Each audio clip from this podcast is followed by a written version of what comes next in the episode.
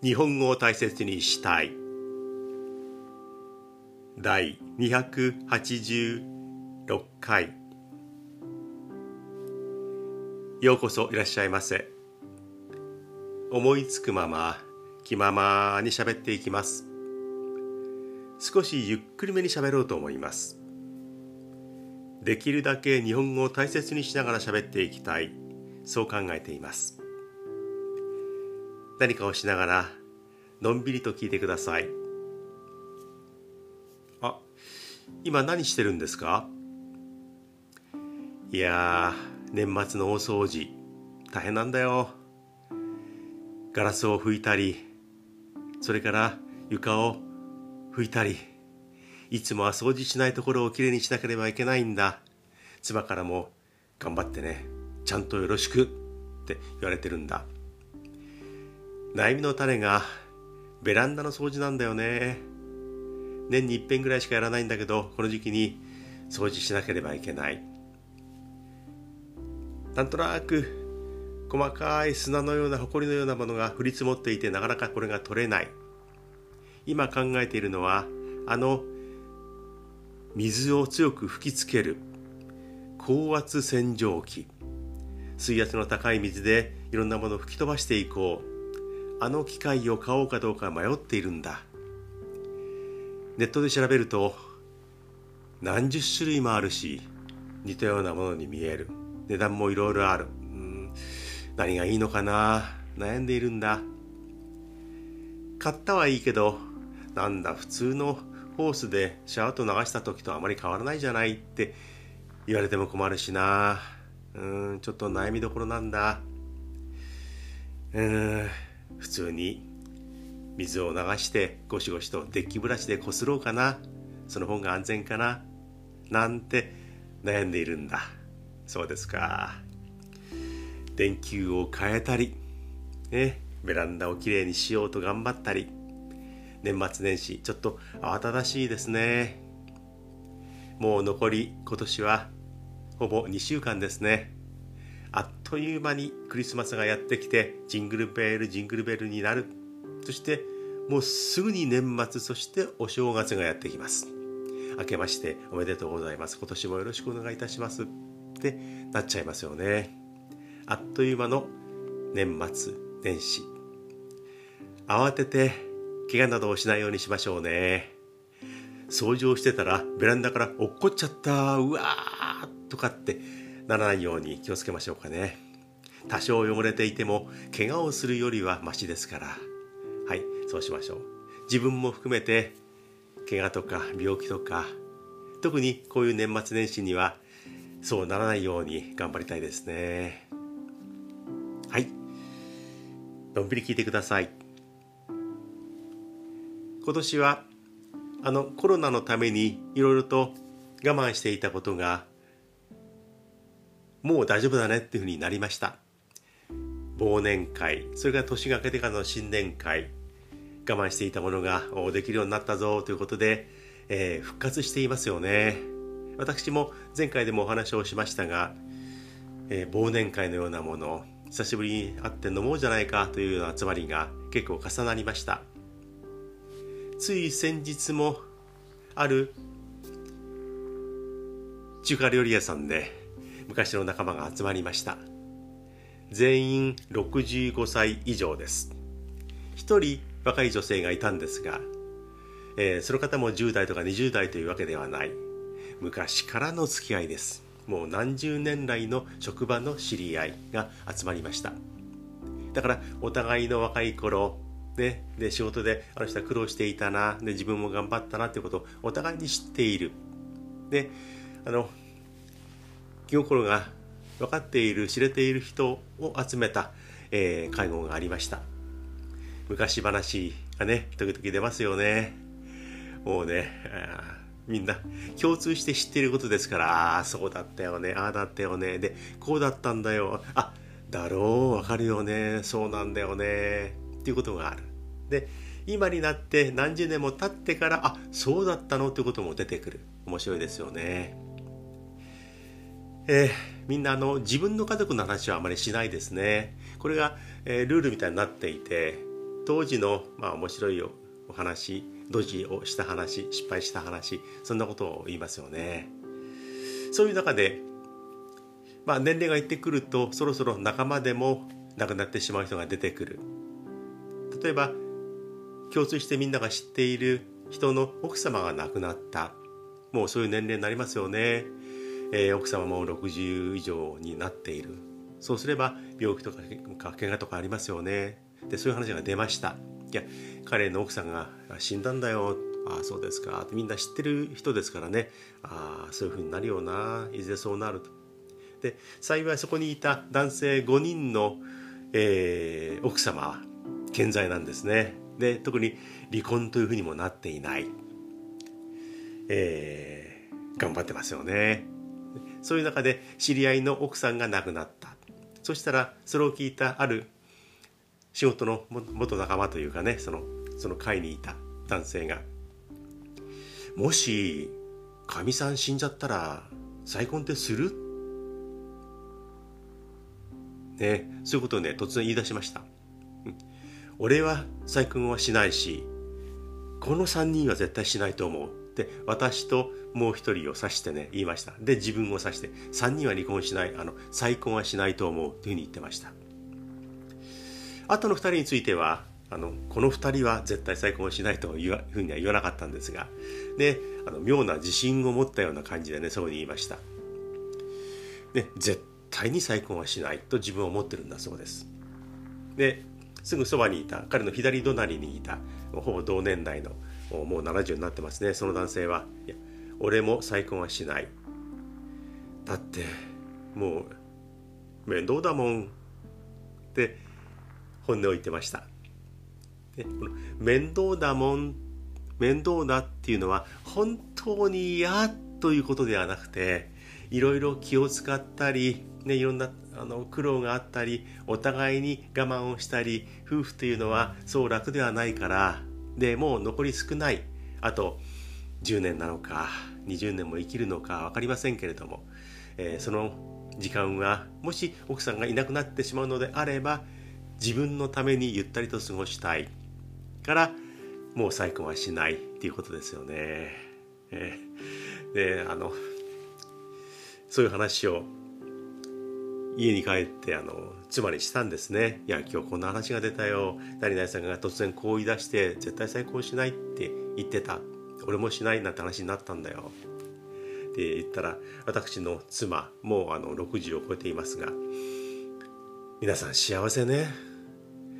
その年になってそうなってまだ再婚できるって思えるっていうのはすごいよね。もうね何バカなこと言ってんの？酔っ払ってたとはいえそんなこと夢みたいなこと言ってんじゃないわよ。ねもう妻はもう若干冷ややかな感じで皆さん幸せね愉快な仲間たちをねっていうふうに話していました。ね確かにそうです。でも私もあのもしそういう状況になったとしたら万万が一そうなったとしてもあの再婚は私もしないです。はい、潮時は全くないです。唯一再婚をするっていうふうにもしなるのであれば私は特に意識している女性ではない。でもあ素敵な人だなと思ってる人がいた。その人からあの私と結婚してください。どんなに年の差が離れていても私は結婚したいんです。1分でも1秒でもあなたのそばにいたい。お金もいりません。もう全く何をしてくれとも言いません。でもあなたと結婚したいんです。一緒に暮らしたいんです。なんなら戸籍上は夫婦にならなくても一緒にいたいんです。もうとにかくあなたの面倒も見たいし1分でも1秒でもそばにいさせてください。っていう人がもしいるのであれば考えようかな。っていうふうには思ってますがそれも可能性はゼロだから考えては始まんないんですけどね。はい。年配者集まって本当にバカな話をして、え、帰ってきました。でもそういう話が本音でできるっていう付き合いがまだあるっていうのはありがたいことだなというふうに思います。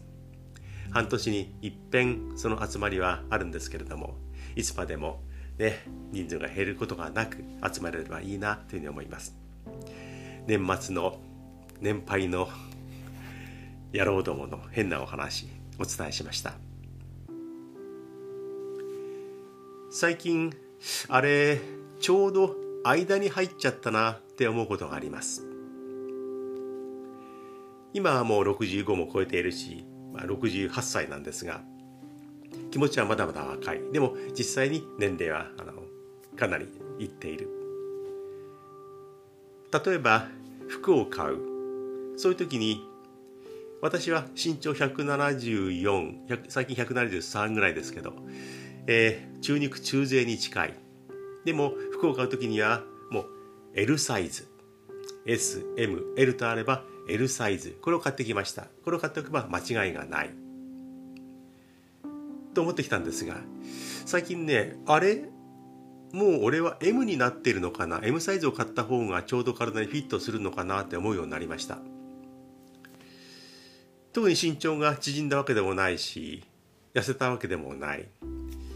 体が小さくなったなと思うわけではないんだけれどもなんか M の方が体に合ってきちゃったなというふうに思います。体の張りというかなんとなく勢いから出るような大きさというかパワーというかそういったものが少し衰えてるんでしょうかね。で L サイズよりも M サイズの方がちょうどいい感じになってきちゃったなというふうに思います。ちょっと寂しい気もするんですけれどでそうなってきました。妻に言わせるともともと M サイズ着ていたのもあったのよなんてね言ってくれますけれど。ああ無条件で L を買えば間違いなかったっていうのは変わってきたなと思いました。それと同じようにどっかに何かを食べに行く。例えばラーメン屋さん、ね、定食屋さんそういうところに何かを食べに行く。以前は間違いなくご飯あ大盛りでお願いします。それから何ちょっと多めでお願いします。ね。量を多めにして頼むっていうことがよくありました。町の中華料理屋さんに行ってもじゃあチャーハンとラーメン。ね。ラーメン1個チャーハン1個で済ませればいいところを2つ頼んでしまう。ね。それでも平気で食べることができた。ね。よしこんだけ食べればくわオッケーだなんか言いながらね、よくやりました。えー、飲んでいい時にはビールも飲みながらチャーハンそれから餃子なんてねもうガブガブ食べていました。それもね最近はあもうそこまでしなくてもいいなって思うようになりました。食欲が落ちているんでしょうかね。よく、えー、年とともに食が細くなるって言いますけれども、えー、そういう感じなのかもしれないですね。ただ料理屋さんに行ってねそういうお店に行って何かを何とかセットお願いします。何とか定食お願いします。って言った時に店員さんが「あご飯どうしますか？大盛りは無料になりますけど」っていうふうに言われると「あそう言ってくれるならでは大盛りでお願いします」っていうふうに言うようになっています。何も言わなければノーマルなあのご飯の量でいいんですけどもあそう言ってくれるんだったら大盛りいっちゃおうかなという力もまだ残っているんですが何もなければ普通の量でいいよなっていうふうになってきました。L サイズから M サイズ大盛りから普通盛りで十分になってきた。あそうなってくるのかなと思いました。大盛りと普通 L サイズと M ちょうどその今狭間間にいるなというふうに自分では思っています。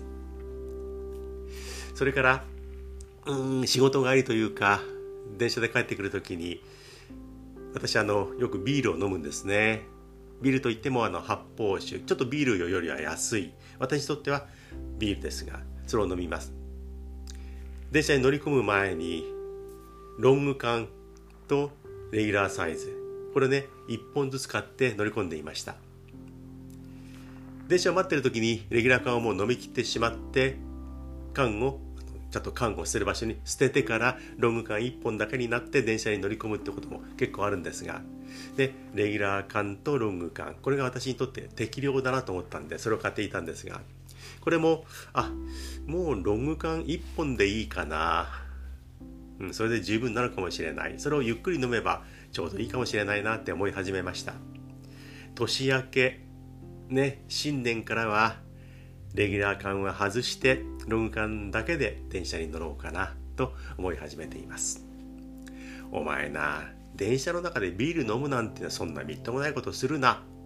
ね、レギュラー缶とロング缶1本ずつそれも量が多いな。何やってんだ？って今私思われてますよね。でも長年それで来ました。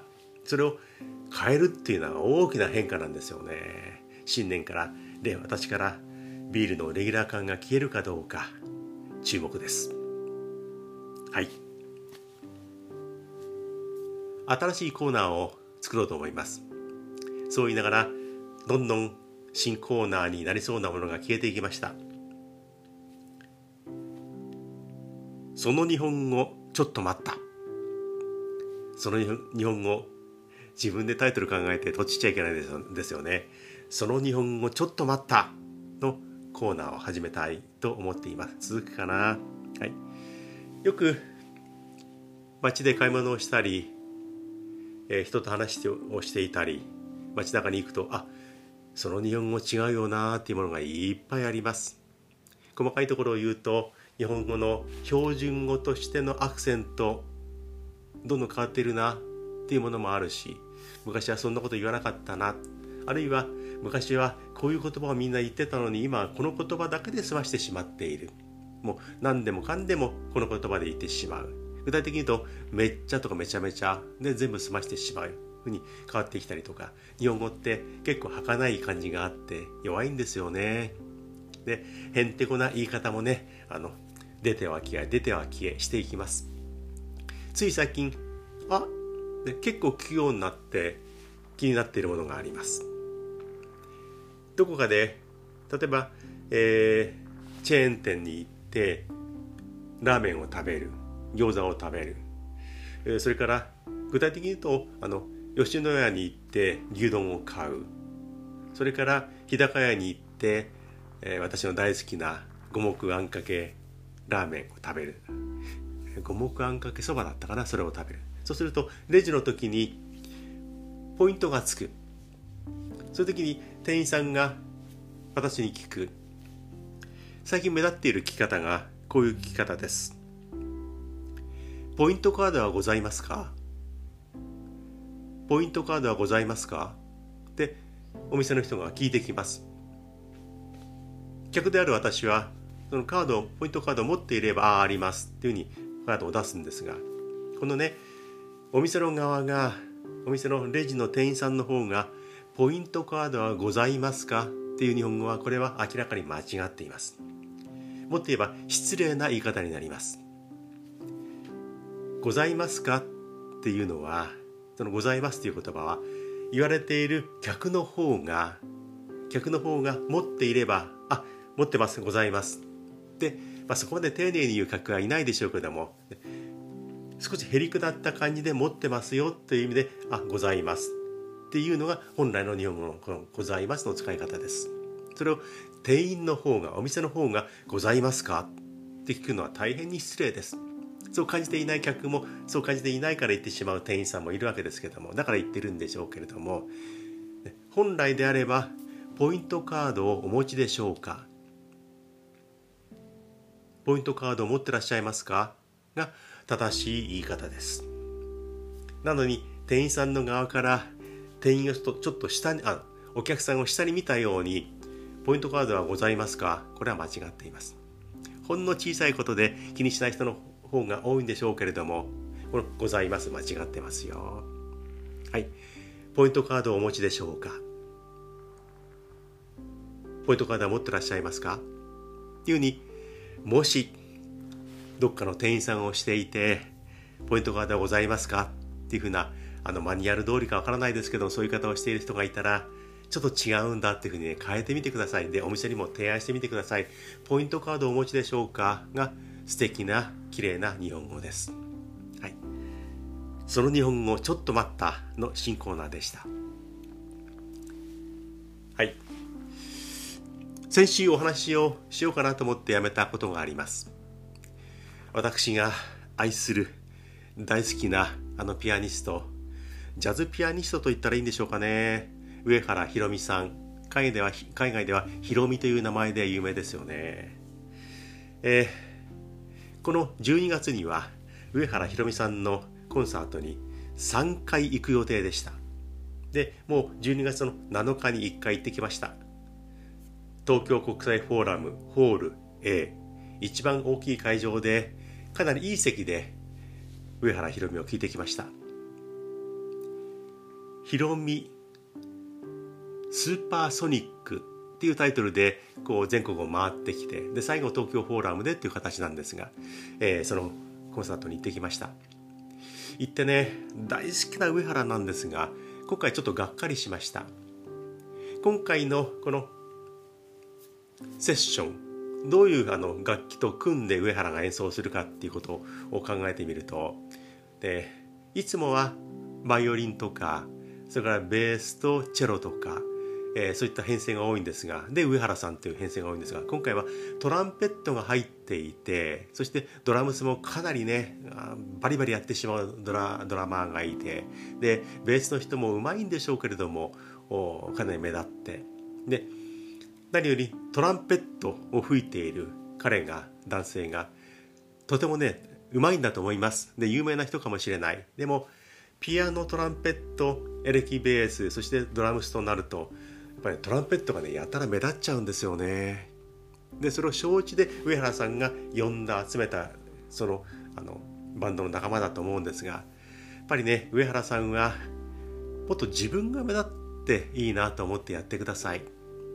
仲間を大事にする大事にする上原さんですからあのどんな時でも仲間を立てる自分だけではなくてベースの仲間それからドラムスの人チェロの人一生懸命紹介して仲間でやってますよっていうふうなあの気遣いを見せる人なんですがトランペットまで含んでしまうとね僕あ私はあこれは上原さんのライブではないなというふうに思いました。だから実は12月の21日にも前回7日に行った同じタイトルのコンサートがまた東京フォーラム A であるんですがこれはねもうチケットはね人に譲りました。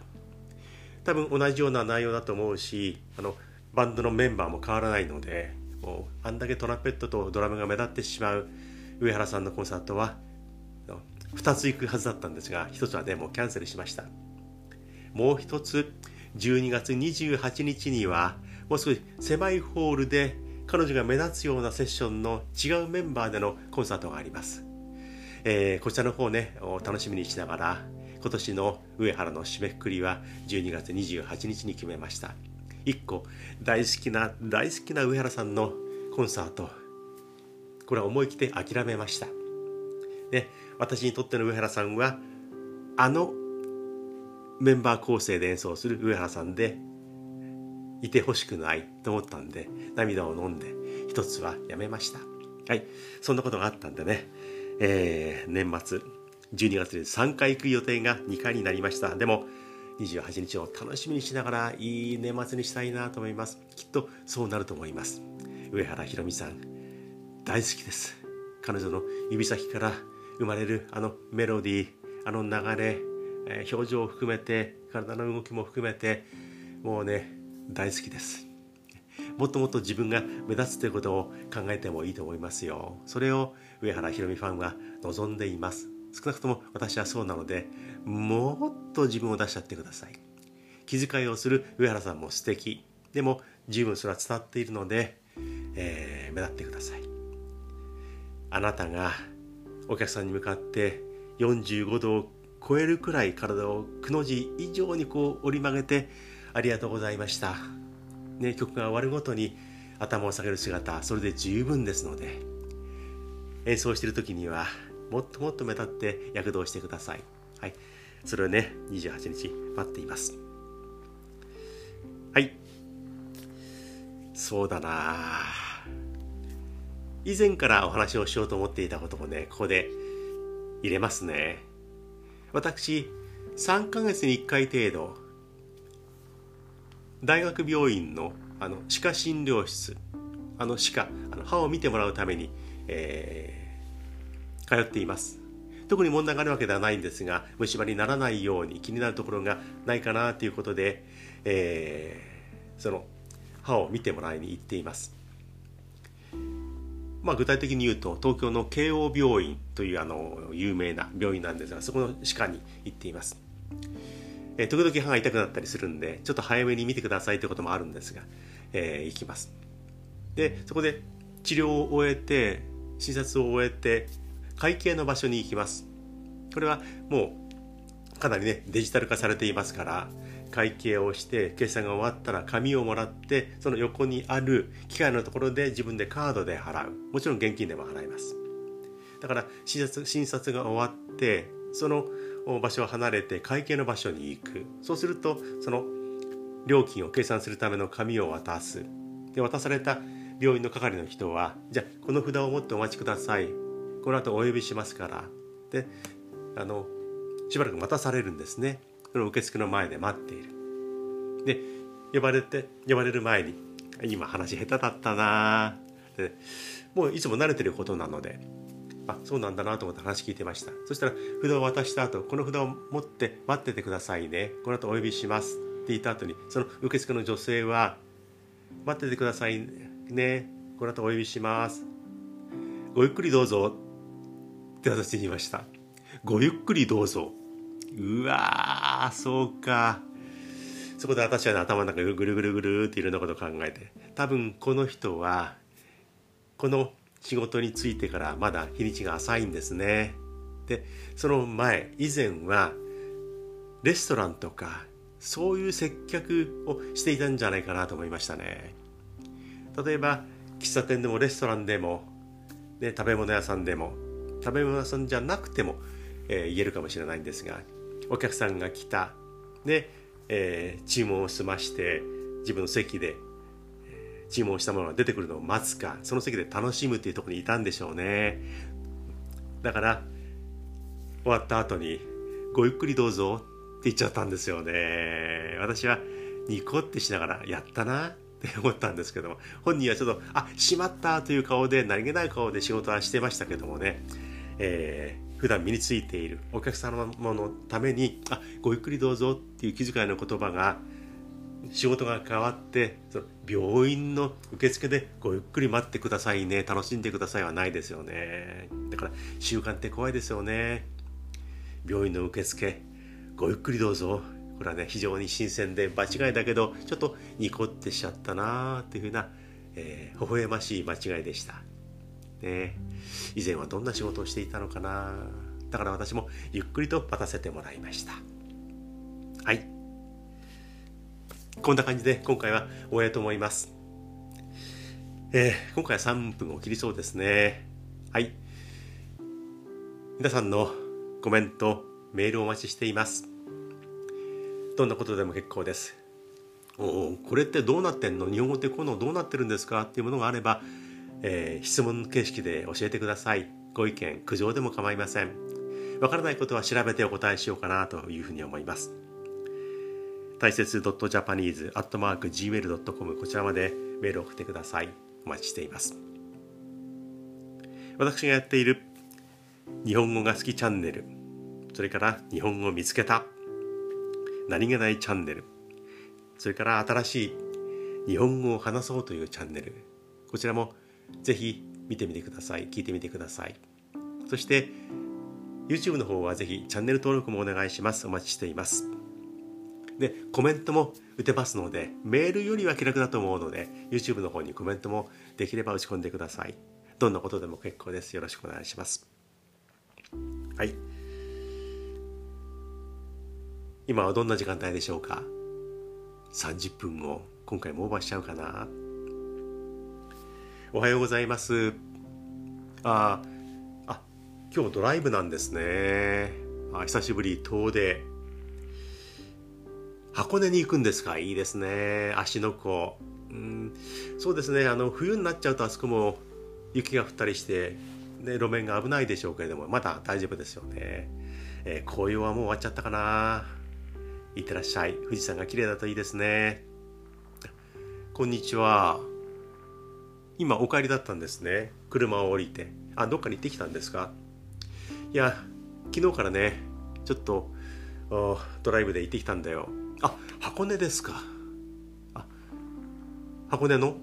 強羅の方に。あそうですか。いい温泉でしたか。いいですね。あったまって。で今朝はねもうだからチェックアウトしてがすぐに帰ってきたんだよ。やったら霧が出ていて運転もこれは怖いなと思ってね安全運転できたよ。下りでねあの前がよく見えないからちょっと気遣ったな。ちょっとドキドキしたよ。あそうですか。無事でよかったですね。帰りはね霧が晴れていったら虹が出たんだよ。綺麗な虹だった。いいですね年末に箱根の虹なんて。あーなんかいいことありそありそうですかね。きっとありますよ。箱根霧晴れたら虹。なかなかないですよ。よかったですね。はい。こんばんは。ああ今日は家族で。回転寿司。いいね。何が好き？やっぱサーモンかな。子供はサーモン好きだよな。トロとか中トロとか食べないの？ヒラメとか。食べない。あせいぜいイクラか。イクラとサーモンか。ね。子供たちはそういうのが好きなんだよな。はい。だんだんとね違うものが好きになるよ。はい。ね。よかったね。あったかくして寝てくださいね。はい。30分を超えました。もうこういう時間帯でしょうか。今週はどんな1週間でしたか？あるいは今日はどんな一日でしたか？大変だったよ。年末いろんなことをねきちりと終わらせたい。いろんなものの計算もある、ね、途中になってるものをとにかく区切りのいいところまでやっておきたい。大変だったよ。疲れたよ。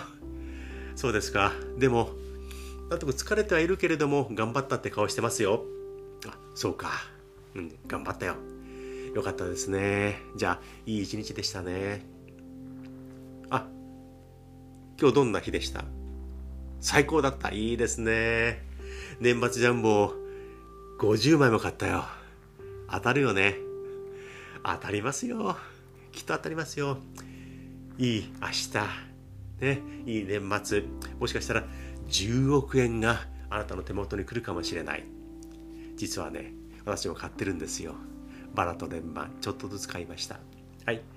いい夢見てこれが現実になったらいいですよね。はい。いい新年が来ますように。はい。こういう時間帯でしょうか。今回も聞いてくれて本当にありがとうございます。おやすみなさい。To be continued.